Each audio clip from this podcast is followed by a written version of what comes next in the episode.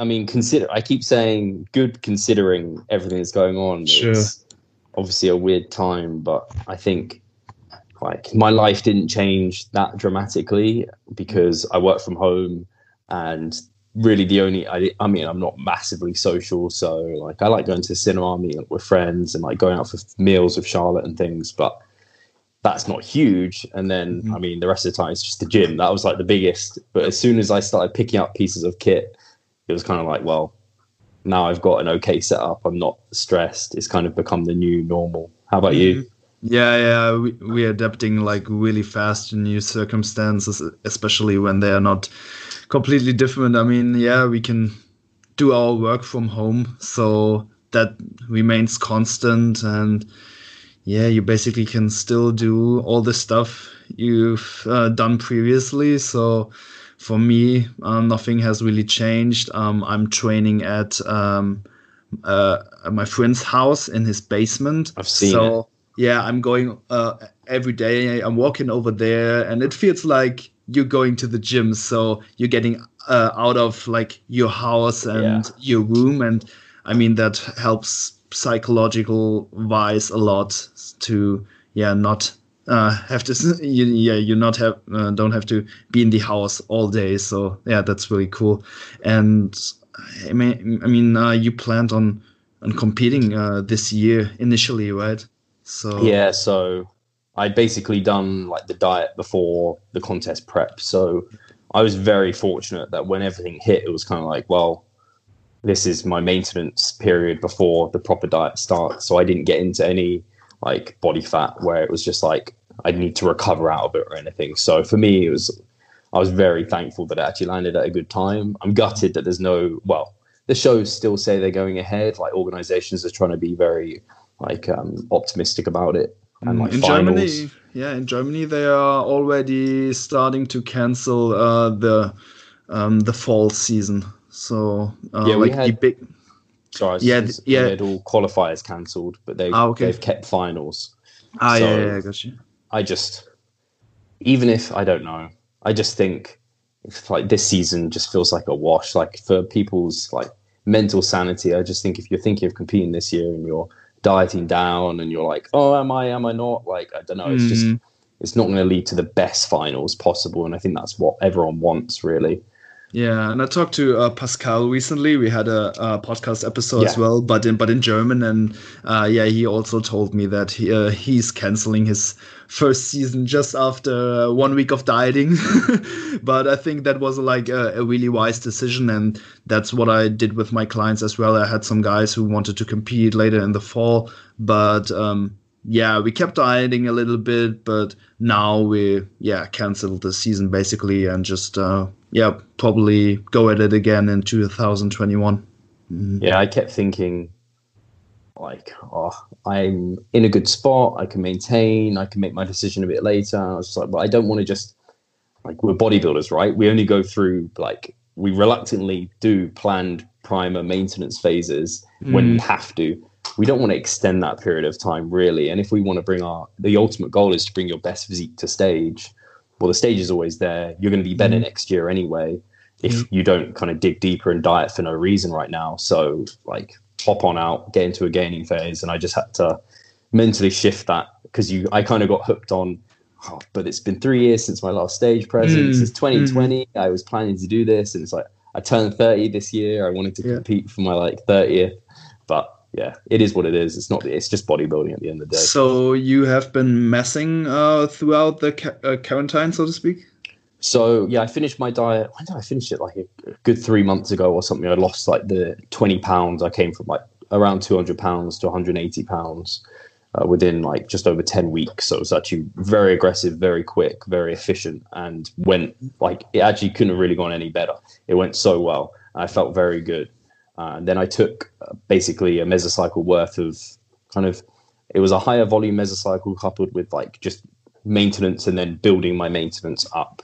Uh-huh. And then I decided to do just a low volume primer phase for a few weeks, which just finished last week, basically. Okay. And now I'm now I'm in a surplus. Now I'm gaining, and I'm like, yeah. this is true off season now. So Mhm. yeah, I'm that's when I was I was I picked up the barbell and some plates and like a squat rack. I was like, perfect. I can do the primer phase, Yeah. really well timed. Like I'm at home anyway. I'm just I can't do anything more, and I don't need to. It's perfect time, and maybe that everything will open up once I finish that. And then a month mm. passes, nothing's opening up. In fact, I think we're at least nine weeks until anything more opens up. Mm. So I precautionally purchased the lat pull down and the, the pulley system because I was just like, uh, I don't know, I've got the space. It's t- it was like two hundred pounds, super cheap. Yeah, And I can see it in the background. It's looking good. Yeah, with like it's actually crazy how little you need. Like a barbell, some adjustable Yeah. dumbbells, a pulley Mhm. system, and I've already got like tons of variants and very good variants to do from Mhm. home. It's just the big machines that you're missing, like the big hack squats and leg True.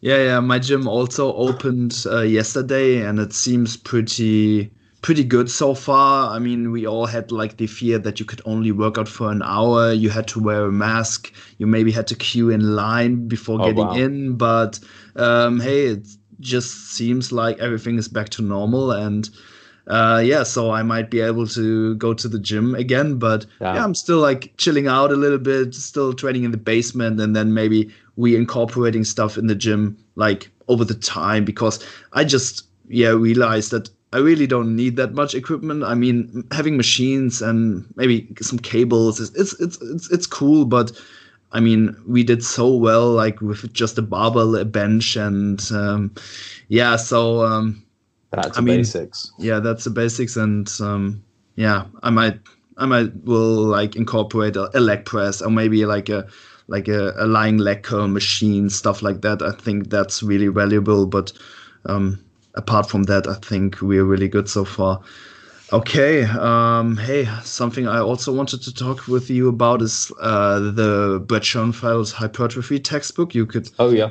Yeah, you were one of the lucky individuals to get their hands on it in advance. I think it will release uh, sometime during June this year. And was there anything new uh, for you, or was it like just a, a, a refreshment of your uh, knowledge you had already?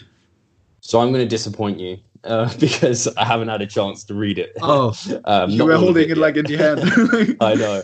I, Uh-huh. That's literally the day I got it. I was just like, this is awesome that this has come. I have read, I wasn't sure what was updated in it, but he has it on his sale page and he has it right in the start of the book. And there is actually a lot of updated stuff in it. I think at least a quarter of it is like brand new stuff that was not in the old textbook. So uh, I don't know yet, so I can't Mhm. comment too much, but Mhm. Uh, it was, it's an unbelievable honor to, yeah, for Brad to have reached out and give, like, that was the, like I was just like mind blown. Like Yep. someone like Brad Schoenfeld, someone I respect like more than anyone within the industry, has decided to give me a, a copy of it. And yeah, I mean, I have the I couldn't fi- I don't even know where the, my other I think I know where the other textbook is, but I read that I couldn't even believe that one had been out already like three years. Mm. I couldn't believe that was released so long ago, um, and that was great.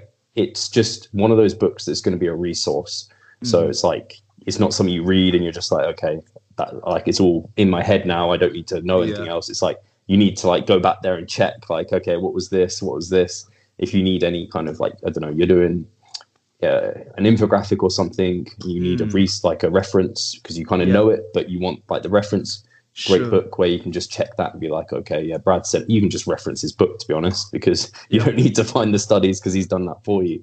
So yeah, it's I'm very thankful for him to have done that because he's doing like fantastic work and research that we often like quote and use, and he's just collated all of that and expanded upon it within basically like a Bible for hypertrophy. So um, he's very very like to the science um, Yep. so that's like invaluable to have something like it is a true textbook in that sense so yeah i wish i Yeah. could say i've read it and this is like my big takeaway but, um, i just from whenever i talk to brad i just respect the hell out of him in terms of like he's very honest about this is what the science says i Mhm. can't say anything more to that and maybe he'll expand to his own experience he's he's very comfortable in like talking dividing the line whereas i find a lot of people are like they say a lot of things as potentially fact when it's not been looked up it's not there's no Mm. evidence it's just their opinion or their their anecdotes brad's very good at being like no this is what actually has been researched we have good evidence about this this is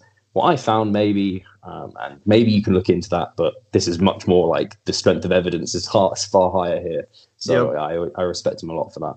Yeah, same. And I, yeah, just recently started writing like, um, like uh, scientific articles uh, a couple of days ago because yeah, I've always been the guy who like wrote like Instagram posts and I think they're valuable, but um, I don't think you really get the um, the props for writing those. I mean, not many people like really read through, and those who do, I mean, yeah, you you're you're not giving always uh, like um, credits like to the guys who do the studies and stuff. So yeah, I just wanted to like um, yeah expand my um, how you say it um, yeah my level of um, content and therefore like start writing with uh, scientific uh, um, how do you um, not uh, not quotes uh, but references references yeah that's it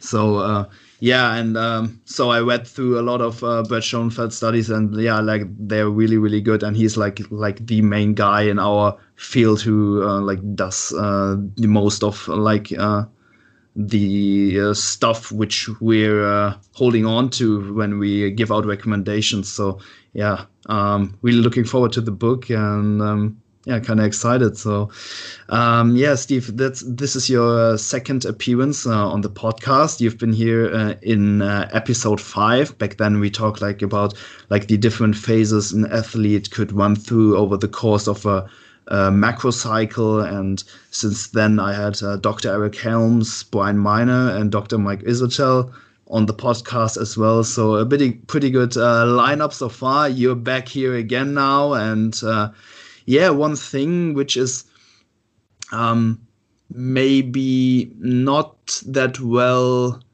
uh, known or um, proven by the uh, scientific literature is like the like the body fat settling range. You just um, made a uh, pretty good Instagram post about that topic, and I think that's really interesting because there's not really much data about that. It's more like a like a concept. We yeah. Which just basically makes sense that we have like a specific range in which our body is feeling good and it's performing well uh, relative to our um, yeah just daily tasks. So in in our situation like hypertrophy training of course so um, yeah and we have like the like the range for some people that might be uh, wider and for some a little bit more narrow but um, yeah a question which always comes to my mind is uh, like how far should one take their either massing or cutting phases? Should we like when we approach a mass phase push our body weights up about previous um, uh, higher ends? Or yeah should we like always stay in a specific specific range? And for dieting i mean it's like often old only seen as like a, a tool for further massing because i mean yeah in between season your main objective is to build as much mm, as much muscle as possible but it may be like a good thing to like potentiate your f- contest prep and you, yeah we know dieting is a skill so we might um, profit from getting a little bit more used to maybe lower body fat levels. So um, yeah what's your opinion on um, on that? Maybe you can elaborate a, a little bit more about like like the concept itself and then we'll pick it pick it up from there. Cool. Yeah no i mean really great question because I find it to be a really cool concept, and which is why I spoke about it. But I was very certain to make sure that I said this is just like it's not like a known fact. This isn't a mm. thing that we mm. can be like, yeah, you definitely have a body fat set, settling range where you feel good. Like this is definitely a thing. It's more so through kind of observational studies and through our own kind of client work and through just living ourselves as beings.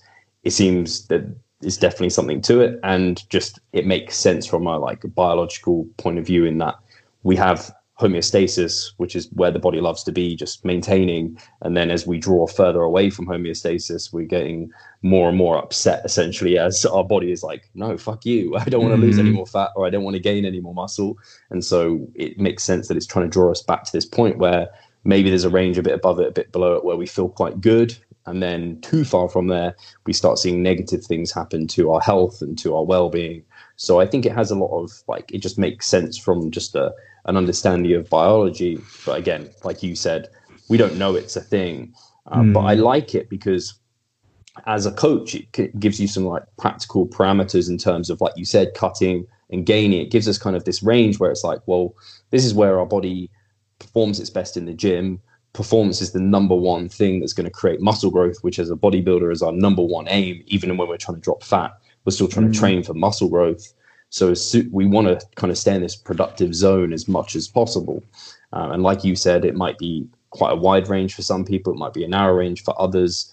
I've definitely seen that myself with different individuals. Mm. And I think we have a stronger pull, certainly, when we start getting below the lower end rather than the higher end. Mm-hmm. In terms of biology, again, that makes sense. Being kind of overweight and like fatter the biological mechanisms to stop us gaining weight just aren't as strong as losing mm-hmm. weight because mm-hmm. that's kind of more acutely cause some harm. And yeah. in the past, we were always like hunter gatherers and food was more spare. So it wasn't something that we were too concerned about overeating because it just wasn't a thing when we were like hunter gatherers in that regard. So maybe that will change in future and we're mm-hmm. better ones than leptin and things like this to stop us gaining so far. But in terms mm-hmm. of your question, I kind of alluded to it in terms of cutting. I'm I'm pretty damn uh, like strict with this with my own clients, where if they are not kind of cutting for a photo shoot or for a show, don't get to the point where the diet truly starts to bite and is yeah. just sucks. So this is where I would say you're getting below your lower end settling range point where you just you're not feeling too great at that stage where like libido starting to severely drop off. You're thinking about food more than you are like the opposite sex or the same sex, mm. depending on whoever, whatever way you are inclined. Your um, energy levels are just far worse. You're waking up maybe a bit groggy, a bit tired. Your sleep is potentially starting to take a hit as well, and you just are more food focused than typical, more hungry. And it's just an effort. Anyone who has competed, who's listened to this, or anyone who has dieted down, is like yeah, I know that point that maybe it's a body weight they associate with, and that might change over time. But mm-hmm. oftentimes we see it as a body weight that's just hard to get below because it's just the body is like, nah, you're going to slow down. Everything's going to slow down. You might see even biomarkers in terms of like resting heart rate might suddenly just like drop like two, mm-hmm. three, four, five beats. It's like, whoa, I used to be like 50 beats per minute. Now I'm going to like 45 rapidly because the body's just trying to down regulate, stop burning energy as uh, much as it was before and get efficient. So I don't think there's any point getting below that low end mm. range unless you're competing or doing a photo yeah. Shoot.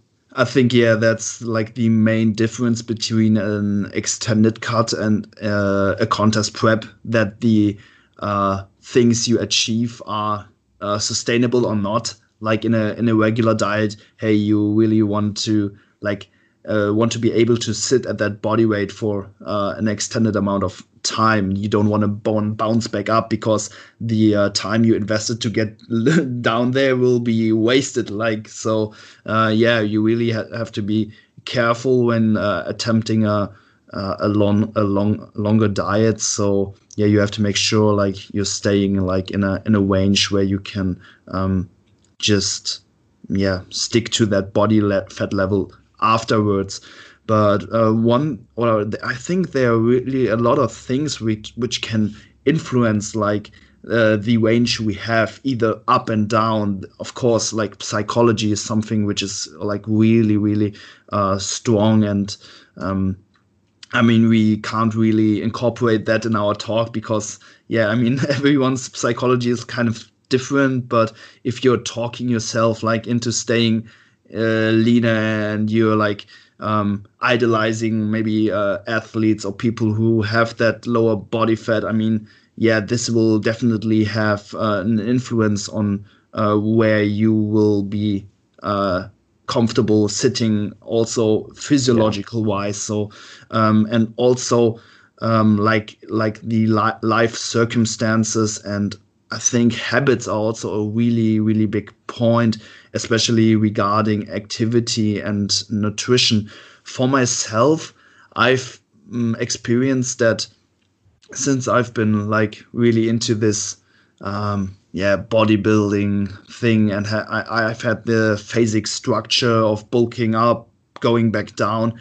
I've realized that over the years, like my body fat settling range, so to speak, always tends to be a little lower, and I'm getting more a little more used to um, like lower body fat percentages on average, mm-hmm. but um, I think acute changes in activity and nut- nutrition can have like really really big impacts on where you're comfortable sitting. Yeah, it's a really good point because when I well, this was like so long ago. I remember reading about this concept like body fat set point. I think it was from Body Recomposition on Lyle McDonald's website, and he went into some of the models. Like there's, I, I've taught body fat settling range as like a body fat percentage that you feel good and and it's a range of high and low. But there's like body fat set point, body fat settling point, and then like it, we're combining lots of different like ideas. And I think in the research, if someone was to look them up, they might be a bit different. But like you said, there's so many things that impact this, like your psychology. Mm-hmm. Uh, where have you been in the past? What's your history like? That's going to impact how things are. Your environment. If you've just like changed jobs, you've gone from being I don't know a desk job, uh, or maybe even this is a good example because there might be people doing this. Like they're a PT on the floor, ten hours a day. they're doing all their clients. Maybe they do a couple of spin classes like each week, and now they're an online coach and they're just sat behind their computer, or even. Mm-hmm you used to walk like well, I don't know. You used to walk to the shops. You used to walk to town. You used to walk to the gym and back. Uh, and now you're in lockdown and you're mm. not allowed outside. Your step count mm. may have reduced massively. So that non um, energy non energy activity thermogenesis now just completely crashed down, and that's going to potentially impact where you feel comfortable because mm. you're not just going to suddenly walk around your flat like um, doing 10,000 steps. It's just unlikely. So your environment as well from a like social perspective. I know I've got clients, and you probably have as well, where I don't know they might not be so into their fitness, or maybe even got someone's partner. They're just not into like this lifestyle. Uh-huh. They enjoy going out, drinking, and like eating lots of good food, like a lot of people do. And it's not so important to have their physique on point. point, and that's going to influence it. You actually quite mm. often see it, at least in the UK. People go to university, and two things either happen they either go to university and because it's like they're in control of their own food, they eat like nothing because it's like they don't want to expend the money on that. Uh-huh. Or they put on a ton of weight because they go out boozing and have a takeaway yeah. and they get into our ah, fuck it mode and they just consume mm-hmm. all of it. And so, yeah, people either like your environment can impact it. So, like you said, loads of things can impact this. Mm. And I think it's why something when you talk to someone about like how they feel about like truly be honest with yourself because I've been there where I've tried and I have sustained a very lean physique, probably 10%, maybe sub 10% body fat, where like I had striations and things like this. And it's just unnecessary. I didn't feel my best. I know my libido wasn't as good. And it's not until I started actually pushing my way up where I was mm. like, wow, this is how yeah. good I can feel if mm. I just let my body fat come up a bit. I eat plenty of food. And you mentioned before, is there like, should you ever push up like to your upper yeah. end? And yeah. I think a lot of people might think, why would you? Because like if you can be productive lower, why would you ever push beyond or into that range? Mm-hmm. I think is um, Alberto Nunez actually alluded to on our recent podcast, and I was actually interested to hear him say this because I hadn't heard him say it before. He always traditionally stayed very lean, apart from in his earlier days. He was like, now and then I think it, if an advanced trainee wants to really get those that muscle growth, maybe they need to push to a point of uncomfortableness just mm-hmm. like we have to get uncomfortable to get super lean, maybe to get like more muscular than we're meant to be. Maybe mm-hmm. we do need to push to that high uh-huh. end of body fat. Uh, and I certainly did it in my last off season where I got to a point where I was just like, I feel like not great. And I think you don't want to extend that and make it really bad, but mm-hmm. maybe you get to the upper end and you do this maintenance phase and you kind of hold that body weight and maybe slowly you kind of feel a bit better there as well.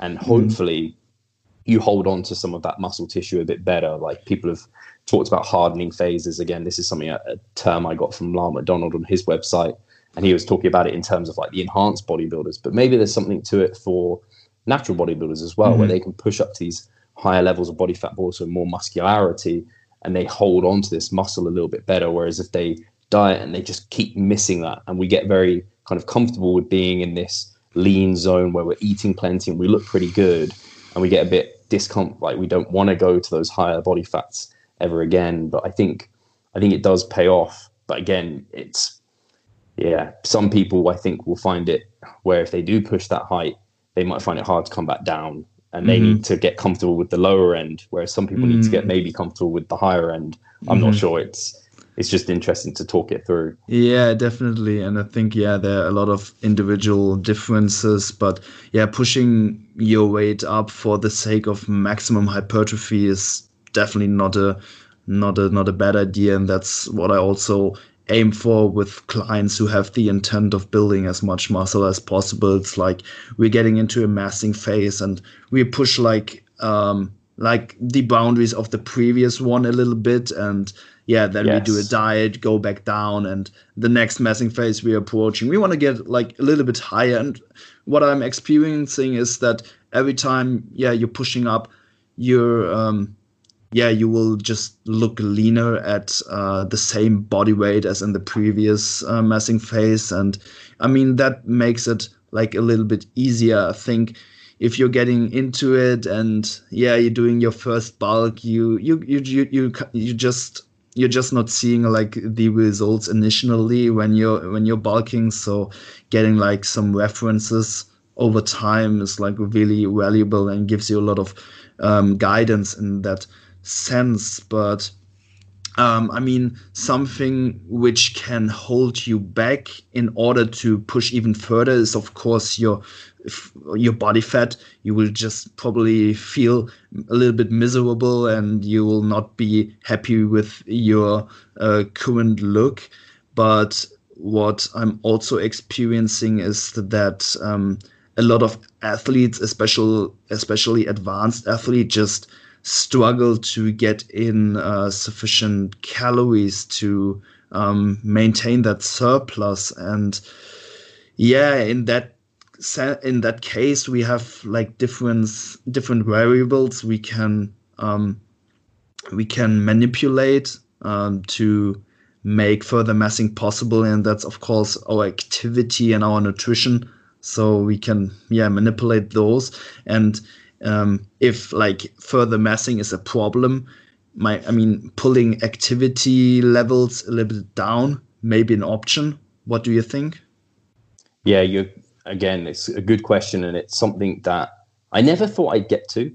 Uh, i remember back in 2000 and i think it was 2016 actually the first time mike israetel came over for a seminar and there was like 30 of us in there and now there's hundreds of people which is mm, yeah. crazy to think about and that would have just been this last weekend so it's kind of on my own. looking forward to so, next year yeah 2021 it's going to be yeah. good um, yeah i'm gutted about that and i'm sorry for anyone listening who has also not um, been able to make that but i remember him talking about this peanut butter scale mm-hmm. so it's basically um, a scale of like how delicious is peanut butter is it revolting to you or is it absolutely gold dust or is it somewhere in the middle and he was like when you're really deep in a cut and you're like maybe you're below that body fat like settling point range at the end, like peanut butter is like, oh my gosh, it's the nicest thing in the world.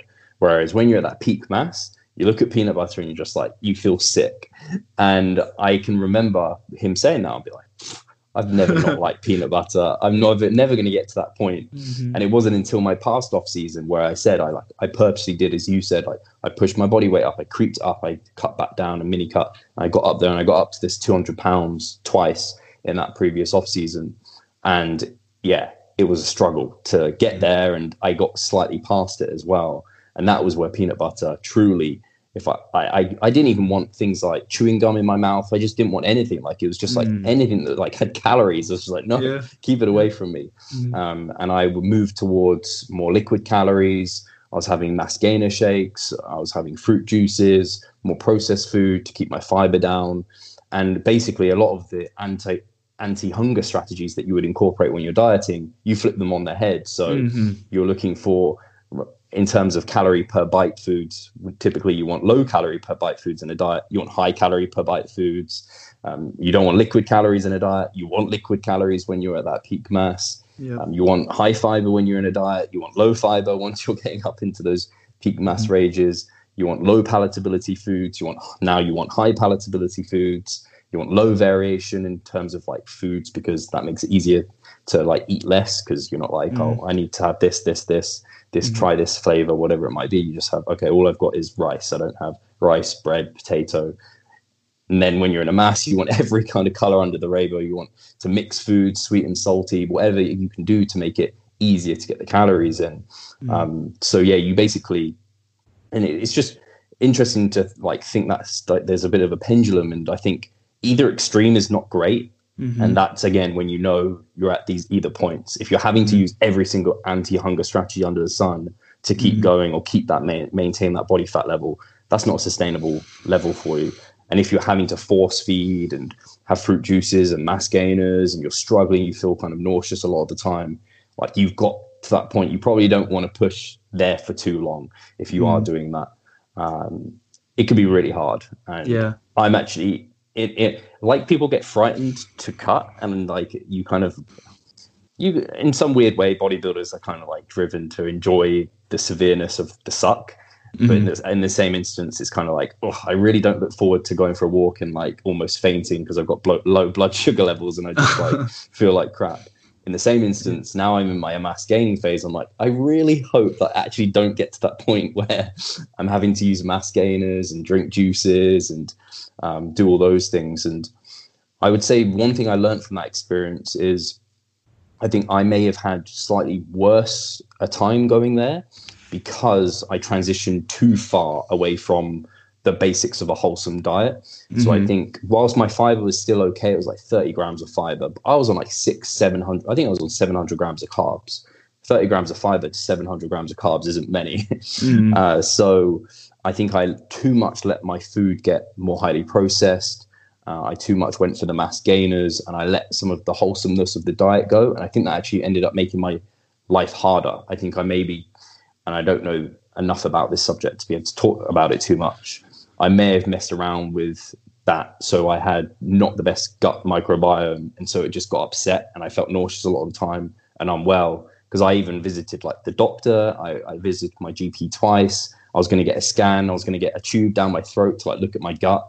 Um, but I had a consultation with Gabrielle and she looked through my diet. We talked through things, and that's what she thought. And basically, as soon as I started, this was at the end. And so, as soon as I started dieting mm-hmm. into my first like that'd be like six months ago now.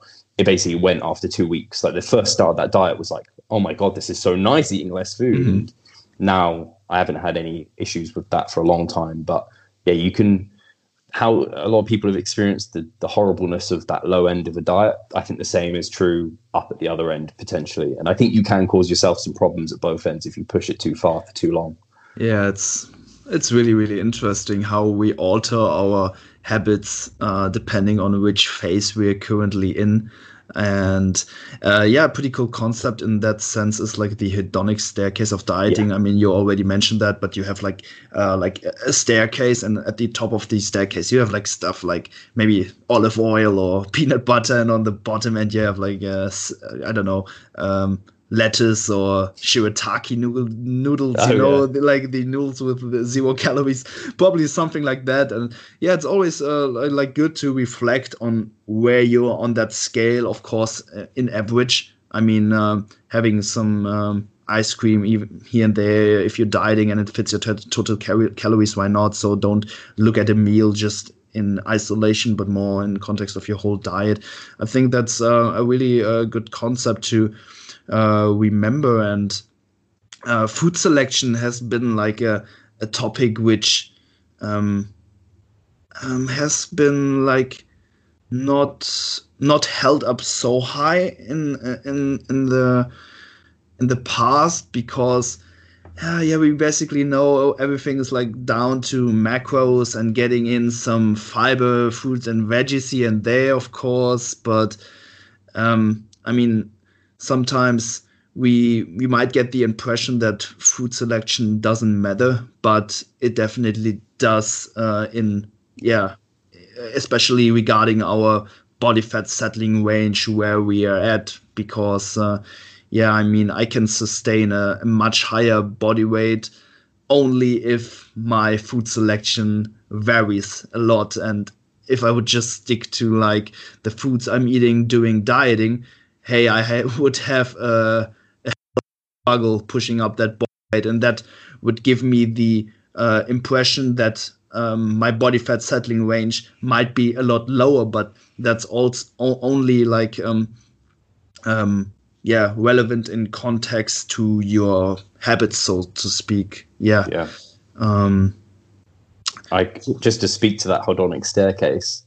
I got like it's crazy to think over the course of I was at 202 pounds and you couldn't like pay me to eat a slice of cheesecake. Like I, cheesecake is delicious. Like right now I could eat cheesecake for sure. sure. But then I was just, like, I prefer just not eat any food.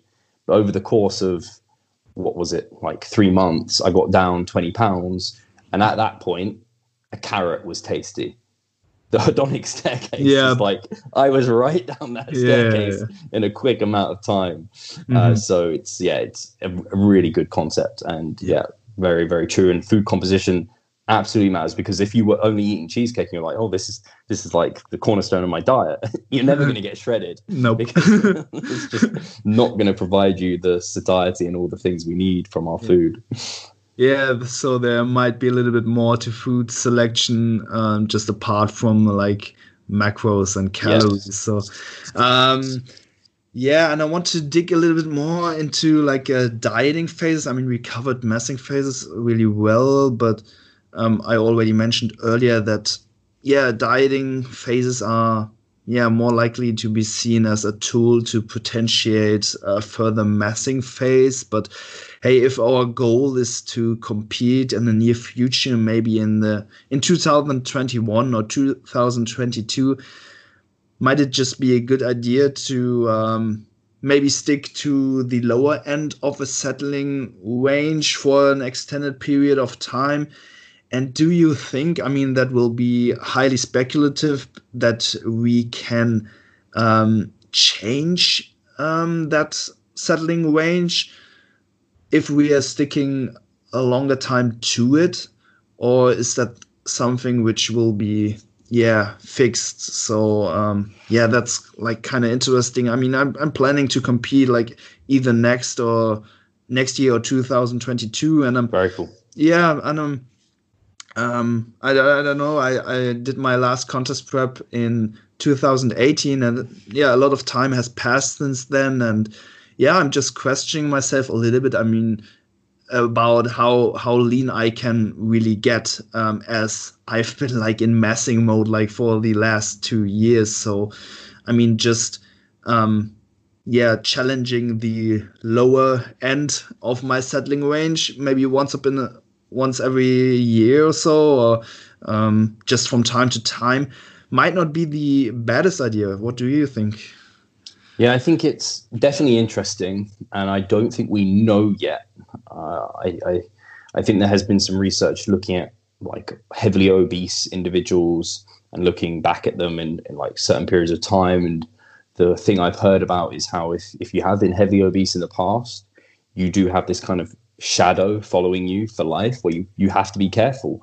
Um, you can't just like just go willy nilly and like intuitively eat, for example, because your body will intuitively pack that weight back on. So I definitely think there is something to like you're having an anchoring point somewhat, and maybe I don't know when that's set, and I don't know how strong it is versus like environmental factors because I know. Yeah.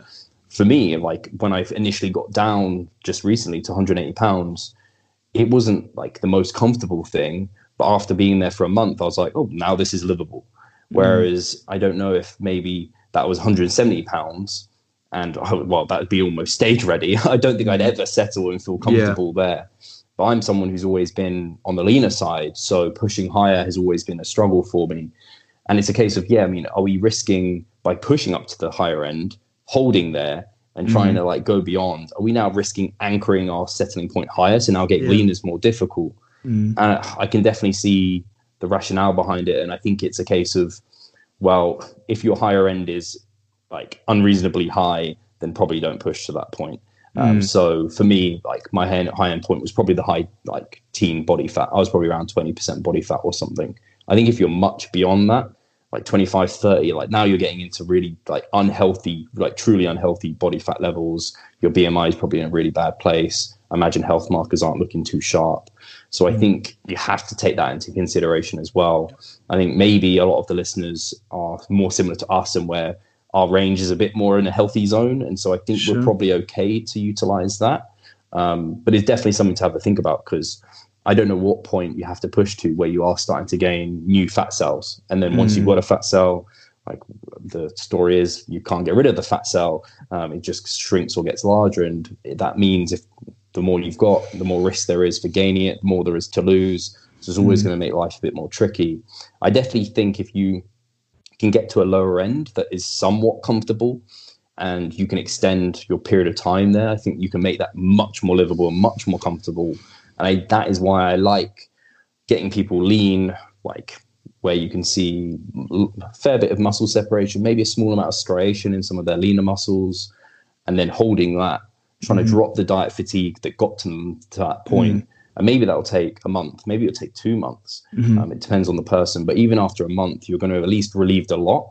And now your journey to stage lean, and that journey is effectively, and me and Pascal have talked about it, that going below your lower end settling point you're kind of on fire in this period of time. Mm-hmm. Like you can do whatever you like, you're still burning to death. You don't want to extend your period of time. You kind of want to get in there and then get out as soon as mm-hmm. possible.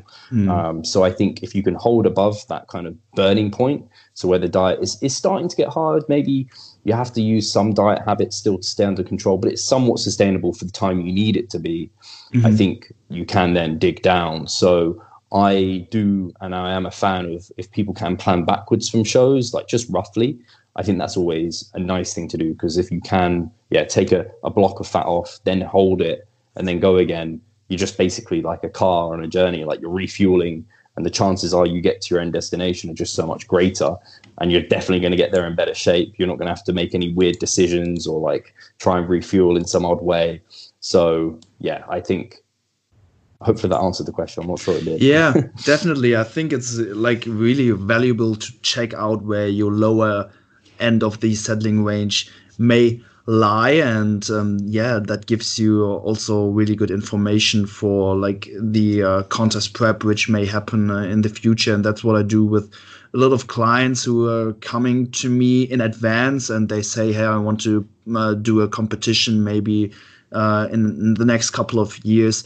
Um, of course, we are focusing like on like building uh, the package, of course, but also I want to make sure, hey, they are in a position where they can get really lean and maybe doing like a diet in advance where you push to the point where the diet is, um, yeah, like slowly starting to get uh, a little bit more hard. Uh, yeah, that's uh, I think um, yeah good uh, good just to check out where you can where you can go and um, yeah incorporate that in your pre-planning of the contest prep so um, yeah that's uh, maybe something I'll um, do as well um, in the near near future to um, yeah just see where uh, I'm at so to speak. And yeah having also uh, or, or, just uh, re-evaluating re-evaluating your situation under under maintenance calories uh, I think also really important because when you're dieting down, I mean, an acute deficit never feels really good. I mean, you're just seeing what you can have in that situation. Friends come over, they eat pizza, you eat rice. So, um, yeah, it's like not like most of the time not the coolest thing to be in social wise, but um, what I experience is that um, like the last weeks of the diet they feel kind of hard but then you're incorporating the maintenance calories and just after one week you feel like you have never been dieting. So um, yeah we are just evaluating your diet fatigue under um, high um, isocaloric conditions like is also uh, I think really important because during the deficit you will yeah, yeah. just you just won't feel your best but afterwards you can really see how uh, yeah you are dealing with uh, the body fat levels and the diet fatigue um, yeah I think yeah. just on that point mm. um, Cliff brought it up on a podcast he used a great analogy of like, how do you know how close you are to like stage ready and what your stage weight is going to be and he kind of talked about well this analogy of you've got a blindfold on and you're in a car park and you need to get to a point in the car park which is like at the other end of the car park. So you've kind of like, okay, maybe I have like 50 steps to get there, and you walk 20 steps, and then you take the blindfold off. And you're like, well, I thought I should have 30, but now I can tell I only have 20 steps. So then you walk maybe 10 steps, and then you take the blindfold off. You're like, I thought I'd be 10 steps away, but I have another 10 steps to go. You walk mm-hmm. like five steps, and you're like, okay, I thought I'd be five steps away, but now I'm two steps away mm-hmm. every time. And then the closer you get to that end pro- like goal, you can be more precise with where you need to take it. And something I like I talked about, I kind of took that first diet phase. I got to 180 pounds. I realized, wow, I don't have as many steps to go as I thought I did to get stage mm-hmm. lean now. I thought maybe I had another 15 pounds, but it was more like five to 10 pounds. I think probably 10 pounds, um, but maybe I'm a bit harsh on myself. But it was great to do that experience. And like you said, if you can take clients, especially ones who want to compete in future, down to a certain body weight, body fat percentage, you get an idea of what their physique and package that get, they're going to bring to stages, if it's like to their taste and to their liking yet. But you also get to assess, okay, like how much more would we need to take off to get to mm. stage? Mm. And mm. can we sustain this level of leanness? And if we can, then awesome. We can plan that in next time we look to compete. I think that in itself, like I think that can be like you can practice that first phase of prep, uh, like maybe once every two years or something after you've mm-hmm. ran your mini cuts and you've kind of use those up. yeah, it's it's super crazy. I mean, the the time frames are so huge, and every time you're getting there, you get a new opportunity to do things better. And yeah, I think that uh, talk um, could help out a lot of people in that sense. If you haven't checked out the episode five, I think yeah, that's a good um, place to start. But now you already listened to us talking, but that would be like a, a good introduction. And um, now we dove a little bit deeper in how how uh, how far you should take your massing and cutting phases apart from competition. So hey, Steve, thank you for coming on. I think that was a really cool uh, discussion and. Um, yeah, at the end of each episode, you know, uh, we put a song on this on the playlist. Can I say one more thing? Oh, sure. Do, have, do sure. I have time for one of more course, thing? Of course, of course. Do I? Cool. It was just as we've been talking through it, it's just given me like a new. I love talking through it with people that understand this sort of thing, and it gives, it's just given me a new like macro perspective of what I do as a coach and how that might be valuable to others, and where the body fat settling range kind of. I think it can play really helpful for us. And I was just thinking, like, in terms of concepts, in like an off season, say someone's just competed, maybe they're they're in this kind of fire zone below body fat settling range. They recover up quickly in maybe one to two months to the lower end setting range, hold there, rid all the fatigue that they've built up as much as possible, and then they're traveling up to the higher end. And within here, maybe they're dropping in some mini cuts to resensitize, lower training volume, burn off a bit of fat, extend this period of time as much as possible, just like mm. kind of like MEV to MRV, right? Mm-hmm. Um, mm-hmm. So you're doing this as much as you can to spend as much time growing in MAV. So mm-hmm. this is maximal. Maybe we call it maximal adaptive, like fat range or something. I don't know. Yep, this yep. needs to be a concept. And you then travel up to the top and maybe hold there for a period of time. You're at MRV. And uh-huh. then maybe you're traveling all the way down in an extended diet phase because a mini cut's not going to get you there to the lower end again and then maintain. And then you can either choose now I'm going to dig and go to, into shows, or I'm going to build my way back up and do these mini cut travels again until I get to the high end again, and then I'm going to do the same journey. I just yeah. think that's it. Like yeah. since we talked through it, it gives a mm. gives a physique competitor a framework of okay, mm. this is where I want to spend most of my time, and like where I want to get to and, and move between. So yeah, I just as we were yeah. talking, it was coming to my mind. I was like, oh, that sounds quite cool. I want yeah. to share that. hey, thank you so much for mentioning that. I think that's uh, really great and uh, apl- applicable uh, for the individual, uh, also uh, in a practical uh, in a practical sense. So yeah, I think that's a really cool concept. Hey, thank you so much for that. So um, yeah, last time you gave us a song from Eminem. Know Oh, uh, yeah. uh, like like toy sol- like toy soldiers, and uh, yeah, you mentioned that you're not like into music that much, but hey, maybe do, doing the quarantine, you've started to listen to maybe a little bit more songs. So what? It's really funny because I haven't.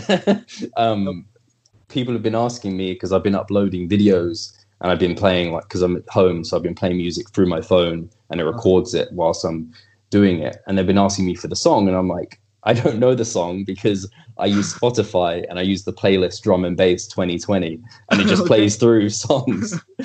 so I, I, actually couldn't name any of the songs there, which is really unfortunate. One I was just li- listening to, I think, was Prodigy, but I can't remember the name of the song. It might have been like War something. Um, I don't know if you can even find that, but something drum and bass, and I'll uh, probably like it if it's got a beat. Uh, the Prodigy. The Prodigy, yes. The Prodigy, yeah, it's a really popular band. Um, I mean, they have like a lot of uh, cool stuff. But do you know the exact song? Or I think it began with a W. with the W. I mean, uh, I think one of their um, most popular songs is uh, Do you know "Smack My Bitch Up"?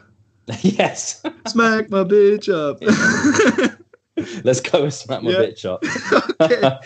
I think that's cool. Yeah, we're going with that. The Prodigy, Smack My Bitch Up. It's a classic song, man. I need to get my uh, music literacy up. I'm terrible. Ah, no, no. You, what, what? You don't need music.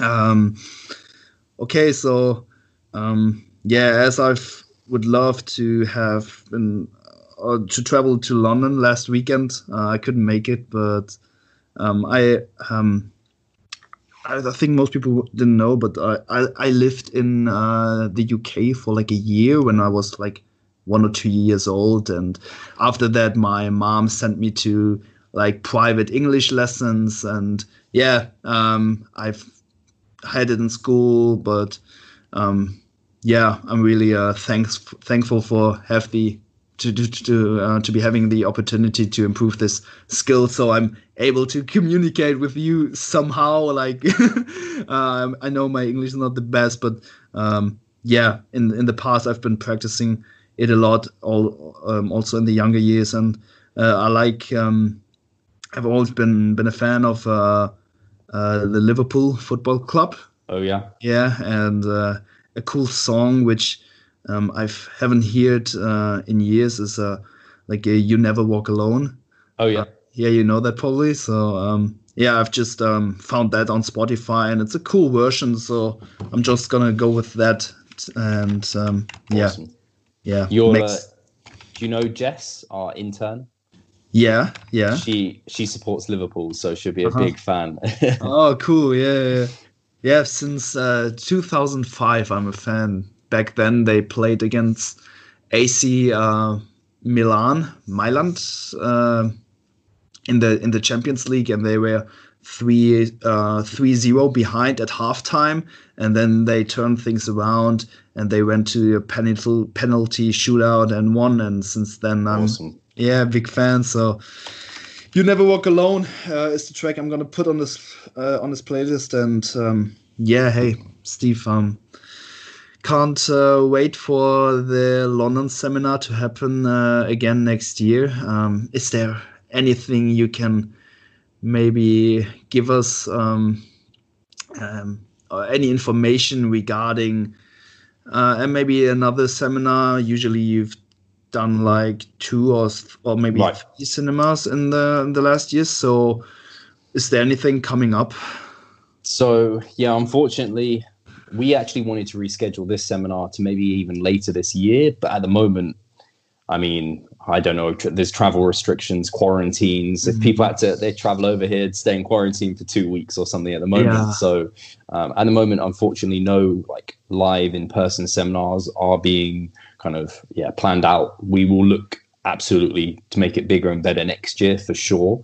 Um, I'm really sad because the seminars not just great to see the guys and to see Mike mm. Israetel, who like I've had over every single year, but to connect with people like yourself, Lewis, and mm. maybe some of the listeners is just it's always just overwhelming to see that many people at an event that we're kind of running. So yeah. uh, I want to thank people for supporting us as always in that regard. And I would only say we're trying to hopefully fill the void a little bit through mm-hmm. the internet and with our mm-hmm. members site, in which we do have courses live over there. So we're putting up new courses every week, whether or not that's a researcher like Brandon Roberts, he's done a lot for us. We have some mm-hmm. coming from Jackson Peos, he's doing some diet break ones for us. we have some actually cool like bodybuilding athlete monitoring from Jake Reed. Uh, that was really great. And then the coaches are also doing theirs. So maybe in the meantime, if people are looking for, they're craving that education and that chat, and maybe even the the forum, um, people can get over to the, the members site. That's the plug I would give. I think. Awesome, man. I'm gonna link that in the description. So I'm always referring to your Instagram and uh, to the Revive Stronger website as well, Perfect. and there you can check out the member site. So, hey, uh, guys, thanks for listening. And um, yeah, see you soon in the future. Um, I mean, these English episodes are something where I have to get like out of my comfort zone a little bit. I mean, I would prefer to talk about those topics in in, in German, of course, but uh, hey, it was uh, a lot of fun. So yeah, I'll just um, see you whenever um, yeah another um, talk with an English guest is uh, uh, uh, uh, when it's good when it's a good time. But um, yeah, I'm planning on to, to bring a lot of great guys um, back on here, uh, same as in the past. So uh, yeah, see you soon and thanks for listening. Thank Amazing. you, Steve. Yeah, thank Bye-bye. you so much for having me. And your awesome. English is much improved. Yeah, really. It's very good. Yeah, okay. and it's an honor to be on, and you did a fantastic job of um, being the host of the podcast, I get nervous doing podcasts and I've done them for years and I'm English. so you did a great job. Awesome, man. Thank you so much. Thank you guys for listening. Cheers, guys. Bye bye.